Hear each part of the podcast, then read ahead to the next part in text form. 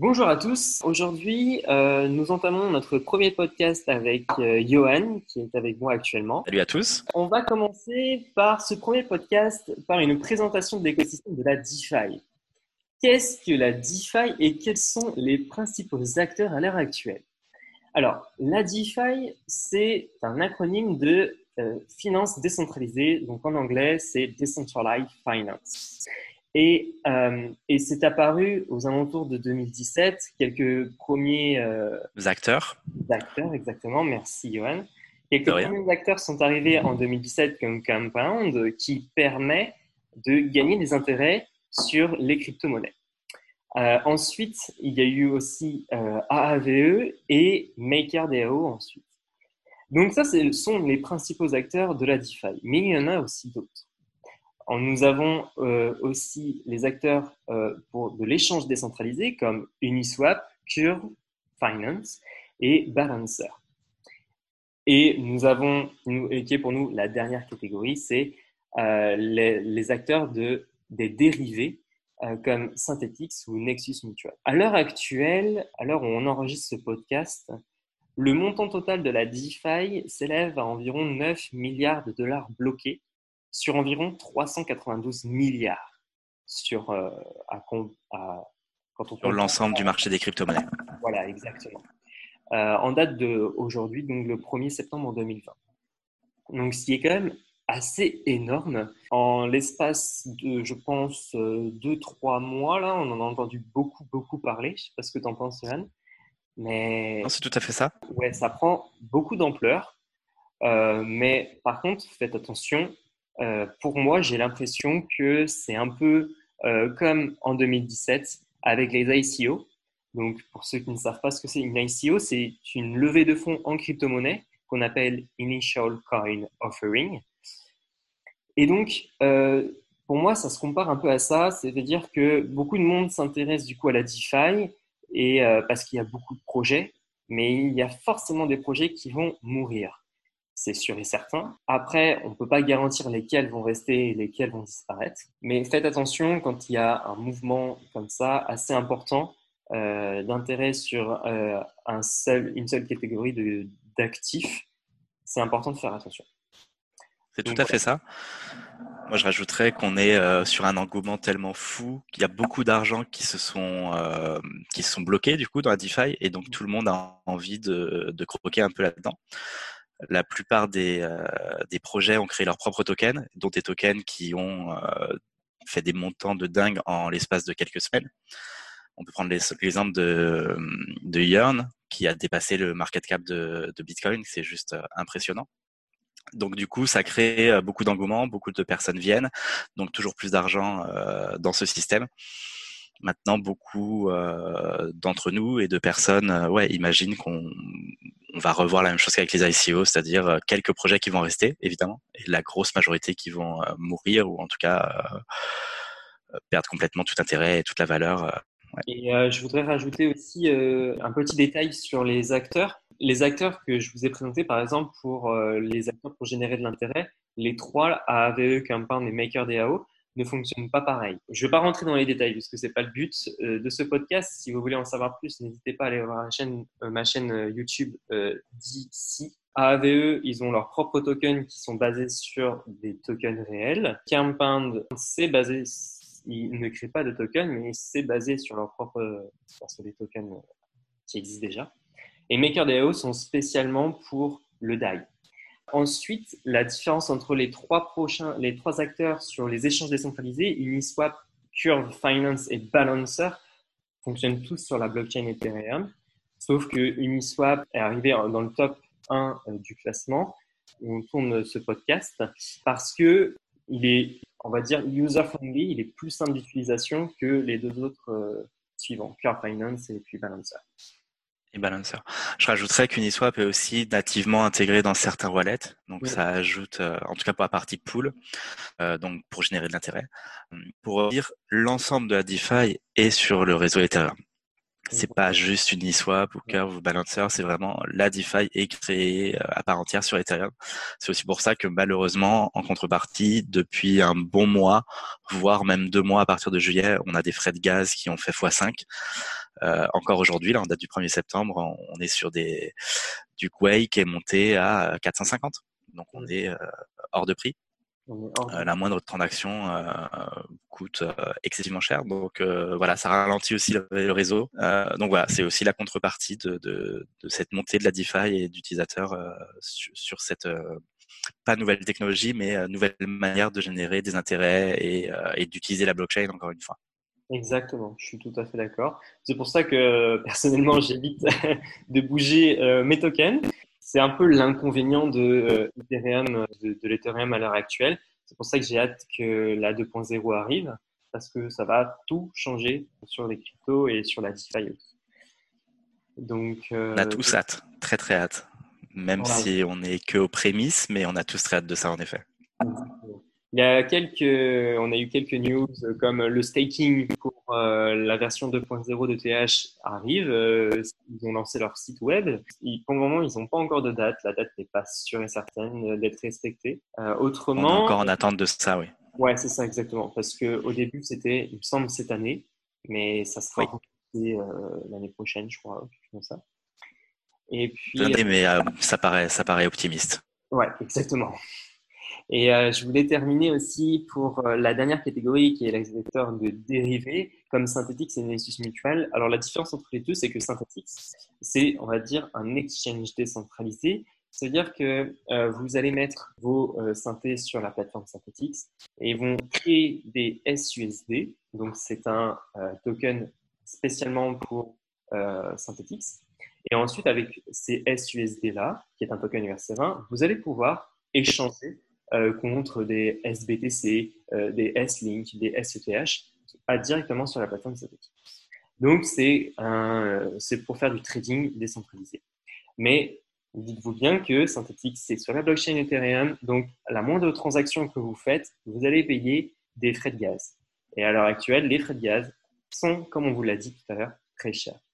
Et euh, le dernier acteur, Nexus Mutual, Mutual pardon, pour faire simple, c'est une assurance décentralisée c'est si au cas où votre smart contract tombe en panne, bah, vous êtes assuré via Nexus Mutual. Donc voilà pour les principaux euh, acteurs. Je ne sais pas si Yoann, tu as quelque chose à rajouter? Non, alors pas spécifiquement, on va continuer sur l'ensemble de l'écosystème. Pour Nexus Mutual, dans tous les cas, même les autres projets, euh, euh, si ça vous a plu, il y a la chaîne de Dicid dans tous les cas, donc de Dimitri, sur laquelle vous pouvez retrouver de l'information. Et dans tous les cas, le podcast, euh, on part sur une idée de faire deux podcasts par mois. Donc on ira après approfondir sur certains, peut-être un podcast euh, dédié à Uniswap. Voilà, on verra. Donc on ira également à vous abonner si vous avez aimé le contenu. En parallèle de la DeFi, euh, parce que des fois les personnes font un peu un amalgame, on va avoir tout ce qui est CeFi, donc Centralized Finance, qui permet de générer de l'intérêt via les crypto-monnaies, mais sur des entités qui sont plus ou moins centralisées. Donc, les principaux acteurs, on va avoir du Celsius Network, Nexo, euh, BlockFi. Donc voilà, ça reste le même principe à différents taux d'intérêt.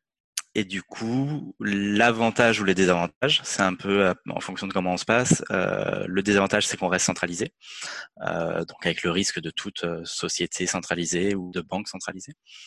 Et par contre, on a un avantage de cet aspect-là, c'est qu'on a une assurance comme dans les banques, à hauteur pour la plupart de 100 000 euros, 100 000 dollars, excusez-moi. Donc ça protège comme une bonne partie. La plupart des assurances ont été auditées sur ces sur ces sociétés-là. Donc voilà, ça peut être un mix entre les deux, euh, entre le monde bancaire traditionnel et le monde crypto. Euh, voilà, donc c'était important de faire un mini point sur ça. Et après, pour revenir vraiment à l'écosystème euh, DeFi, il va y avoir tout ce qui est wallet, qui permettent d'intégrer complètement la DeFi euh, au sein de ces wallets, donc qui amène une vraie simplicité d'utilisation. Moi, les leaders de ce marché-là à l'heure actuelle, on va être vraiment sur Argent et Zengo. Argent, c'est un projet suisse et Zengo, un projet français. Donc, qui intègre directement pour Zengo, on intègre euh, nativement Compound. Donc, on va pouvoir directement au sein de son wallet mettre ses cryptos sur Compound et générer de l'intérêt de manière journalière. Et Argent va un peu plus loin, donc c'est le même principe, mais sur Argent, on va pouvoir toucher AV, Compound, on va aller sur les pools Uniswap, et on a encore d'autres acteurs, mais un peu plus petits, donc on va rester sur ces trois-là. Donc ça, ça peut être vraiment une manière euh, de générer des intérêts au quotidien directement dans son wallet, sans avoir toute la complexité d'utiliser un wallet connect ou MetaMask pour aller faire ses voilà, je ne sais pas si tu as quelque chose, si tu es utilisateur, toi, de ces wallets-là. Alors oui, euh, moi je, je, vous ferai prochainement euh, un tutoriel euh, sur Argent Wallet parce que c'est celui que j'utilise sur, sur les trois. D'ailleurs, c'est Johan qui m'a fait découvrir ce, wallet. Merci Johan. Pourquoi j'utilise ce wallet? Parce que c'est le premier que j'ai découvert et parce qu'il est très simple d'utilisation et on peut toucher à AVE, que je suis un, un fan de, de cette plateforme, et on peut voir directement nos tokens et on peut directement aussi y investir. Parfait. Euh, moi, je suis pareil. Je suis utilisateur d'argent parce que pour toute la simplicité et euh, l'innovation de ce wallet. Voilà. Donc après, on vous invite quand même à faire vos propres recherches, regarder euh, ce site, le tester avec des petits montants, le site et le wallet, et, et, vous faire votre propre avis. Mm.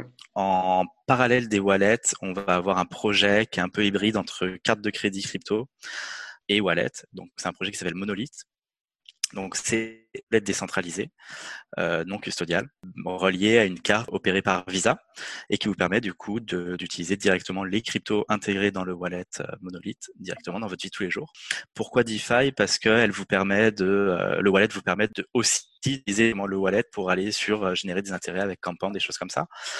Donc voilà, c'est l'intérêt, c'est un peu hybride, c'est entre les deux, mais c'est important d'en parler aussi parce que c'est pour l'instant le seul acteur, c'est très innovant donc voilà, un projet à suivre, euh, à aller, aller rechercher. Et dans les derniers, euh, pour la dernière partie en tout cas, même s'il y aurait encore d'autres choses à dire, on a un objet qui s'appelle Realty, où là c'est de la téconisation immobilière. Donc on va, euh, c'est une société qui va acheter des biens immobiliers, qui les tokenise, qui les met en vente, et chaque propriétaire de ces tokens récupère un loyer de manière quotidienne.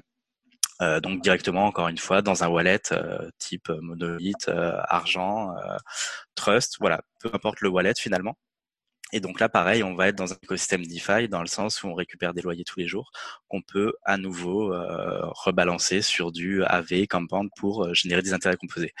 Donc voilà un peu un écosystème dans lequel générer des intérêts de manière récurrente. Et donc c'est une vraie innovation Aujourd'hui, euh, on est sur des intérêts moyens entre 8 à 12% euh, si on fait une moyenne hein, de l'ensemble, c'est vraiment pas négligeable comparativement au système bancaire traditionnel. Après, moi, je reste dans l'idée, euh, tout comme Dimitri, de faire vos recherches parce qu'il y a vraiment beaucoup d'autres projets. Il y a des projets qui, qui sont déjà un peu plus bancals que d'autres. Donc, euh, voilà, comme dans tout projet, comme dans tout investissement crypto, faites vos recherches. Mais voilà, c'est un vrai bel écosystème. Je tiens aussi à noter euh, le projet que je vous ai parlé euh, juste avant, comme euh, AAVE. AAVE est assez spécial parce que les intérêts sont, ne sont pas stables. C'est-à-dire qu'ils fluctuent au fur et à mesure. Euh, tandis que dans la CFI, c'est beaucoup plus stable. Par exemple, sur Celsius Network, les taux d'intérêt restent très stables, même si ça peut bouger de, de, de semaine en semaine, mais ça reste relativement stable. Comparé à AVE, ces derniers jours, sur le BAT, euh, donc sur le A BAT, nous avions eu, on est passé de déjà 16, il me semble que c'était 16% d'intérêt, et on est passé à 30, 232% d'intérêt. C'est quand même relativement très énorme même. Euh, c'est resté euh, quelques heures comme ça, puis après c'est redescendu à 50% d'intérêt. C'est très élevé, mais c'est pour vous dire que voilà, ça existe, mais c'est rare d'avoir euh, des, des, des, pourcentages d'intérêt aussi énormes. Et euh, après, après les 50%, c'est descendu à 3%, il me semble. Donc voilà. Donc chaque heure, chaque minute, vous avez un taux d'intérêt très différent sur un AVE. Donc à vous de faire vos à vous de faire vos propres recherches dessus. Mais dites-vous bien une chose, que si vous allez vers des, vers des acteurs comme AAVE, Compound ou Maker, ce sont des acteurs qui se basent sur euh, le rapport offre-demande. Plus vous allez avoir de personnes qui vont vouloir des prêts, et eh ben, plus la demande de liquidité sera plus élevée et donc taux de, taux de gain sera forcément plus élevé. Mais il y a une chose que sur Celsius Network, par exemple, que lorsque vous avez déposé des, de l'argent sur Celsius Network, eh ben cet argent-là vont aller vers d'autres acteurs qui, vont, utiliser vos cryptos et Celsius Network va vous récompenser pour le risque que vous avez pris de déposer votre argent sur la plateforme. Non, tu as tout à fait raison. Pour Celsius, pour rebondir sur la DeFi, euh, sur la DeFi, il vous il verse un pourcentage qui est quasi, qui ne bouge pas. Moi, je le vois pas bouger euh, chaque semaine, ou alors c'est très rare. Et ils peuvent se permettre d'avoir un, rendement fixe parce que justement, euh, ils utilisent cet argent pour le faire grossir. Et donc, dans tous les cas, on touche moins que ce qu'ils font. C'est-à-dire que eux, ils vont peut-être faire du 6% et donner du 4 je donne des, taux d'intérêt complètement fictifs, je les ai pas du tout en tête. Alors qu'en effet, sur de la DeFi complète, on n'a pas du tout cet organisme qui va euh, gérer cette poule. Donc on a des, taux d'intérêt, comme disait Dimitri, qui évoluent euh, chaque jour en fonction des, demandes. Moi, j'ai tendance à voir de, mes investissements que j'ai pu faire, en moyenne, je suis à 8% à peu près. C'est à suivre un peu euh, quand vous voyez que ça baisse vraiment, que les taux d'intérêt baissent. Peut-être que c'est le moment de changer de plateforme ou ou juste de réinvestir d'autres cryptos pour balancer les intérêts perdus sur, sur cette X. Et je voudrais rajouter aussi un, un petit point aussi sur Monolith. J'ai fait un article de blog sur Monolith qui est une carte décentralisée avec zéro frais mensuel. Donc si vous voulez aller voir, je vous mettra le lien. Et j'ai aussi fait une vidéo là-dessus. Donc n'hésitez pas à aller la voir si vous voulez de détails. Moi, je suis un utilisateur euh, pas forcément quotidien sur Monolith parce que le, moi, ce qui me dérange, c'est au niveau de la fiscalité. Parce que sur Monolith, pour dépenser vos cryptos et pour les mettre sur votre carte bancaire Monolith, vous allez devoir les convertir de tokens RC20 ou euh, des ETH et euh, vous allez devoir les convertir. Donc, si vous êtes en France ou dans la zone Union européenne, vous allez devoir les convertir en euros parce que Visa euh, ne gère pas des crypto-monnaies pour le moment. Ils, ils sont basés que sur de l'euro. En fonction de votre lieu de résidence, si vous habitez en Angleterre, Monolith et son siège est en Angleterre, euh, vous, vous, aurez une carte en livre sterling. Donc, euh, c'est pour ça que nous avons une vérification d'identité lorsque vous allez, euh, lorsque vous voudrez obtenir une carte donc voilà. Complètement. Mais là où on est quand même décentralisé, c'est que Visa est obligé légalement en effet de faire un KYC. Donc Monolith le fait au sein de, du wallet parce que tout se passe au sein du wallet. Maintenant, Visa n'a pas accès au wallet, tout comme Monolith n'a pas accès au wallet parce que le wallet est complètement décentralisé. Donc c'est quand même très hybride, même si demain, bon, évidemment, si c'est du blanchiment d'argent et c'est autre chose, mais concrètement, si on voulait aller là-dedans, Visa ne pourrait pas retrouver, va retrouver qui est utilisateur de la carte mais pourra pas aller plus loin que ça. Donc on pourra euh, évidemment, si vous voulez frauder les impôts et ne pas dire euh, que vous avez utilisé Monolith, c'est une mauvaise idée parce que Visa tôt ou tard pourra euh, parler aux États et dire cet utilisateur a utilisé cette carte à telle de telle hauteur en temps total. Ça c'est sûr. Maintenant, si vous avez de l'argent dans le wallet Monolith et uniquement dans ce wallet, personne pourra aller le récupérer. Donc c'est un peu hybride dans ce sens-là. Moi, j'invite évidemment personne à frauder les impôts. Et c'est là aussi où Monolith est peut-être pas intéressant, mais c'est pas par rapport à Monolith le projet, c'est plus par rapport aux impôts en tant que Français. Mmh. Bah, c'est qu'à chaque utilisation, on fait une plus, on fait un changement euh, crypto vers euro et du coup euh, on, on, on, tombe sur euh, le coût de l'imposition et choses comme ça. Donc à l'heure actuelle en France c'est pas réellement utile au quotidien, ça ça a pas vraiment de sens. Maintenant c'est juste que le projet est très intéressant et à voir en fonction de la fiscalité et tout ce qui se passe autour de ça. Exactement. C'est euh, c'est un peu euh, l'inconvénient euh, qu'on a euh, sur les cryptos en règle générale, pas que dans la DeFi. C'est pour utiliser vos cryptos au quotidien, vous êtes obligé de passer pour le moment encore par des cartes en monnaie fiat, en monnaie fiduciaire. Donc les monnaies, pour ceux qui ne savent pas ce que c'est les monnaies fiduciaires, ce sont les monnaies qui sont dirigées par les banques centrales. Donc l'euro en l'occurrence pour la Banque centrale européenne. Et donc, on est obligé, donc, euh, si vous passez de crypto à euro, de, euh, de déclarer votre plus-value euh, c'est ça. aux impôts. Donc, juste pour faire, pour payer sa baguette de pain qui est à 1 euro quelque chose, bon, c'est un peu dérangeant, quoi. C'est pour ça que je suis un peu restreint sur cette, sur l'utilisation de Monolith, même si je, je, connais un peu des personnes de la team, même si, même s'ils font en sorte d'être totalement décentralisés. Euh, c'est un peu leur, euh, leur objectif euh, sur du long terme. Complètement. Et après, encore une fois, ils sont valables en Angleterre et sur l'ensemble de l'Union européenne. Mm. Là, on parle, Dimitri comme moi sommes français.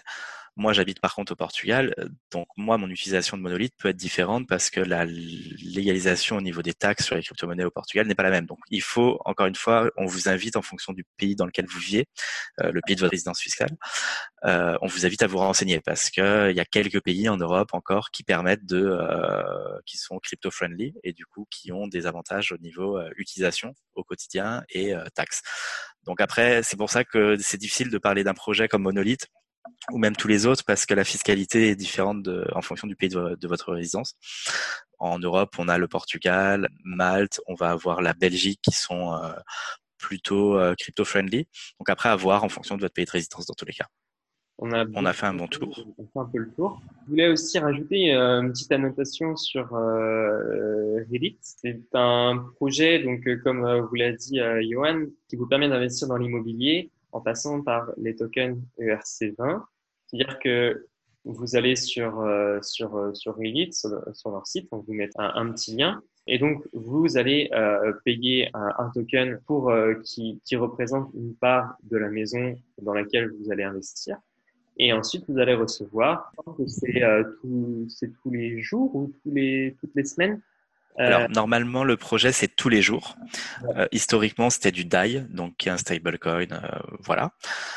On est passé sur de l'USDC parce qu'à cause du jeudi noir qui a lieu sur DAI, où le, le projet, en tout cas, le rapport DAI 1 dollar, un DAI égale 1 dollar, c'est complètement planté.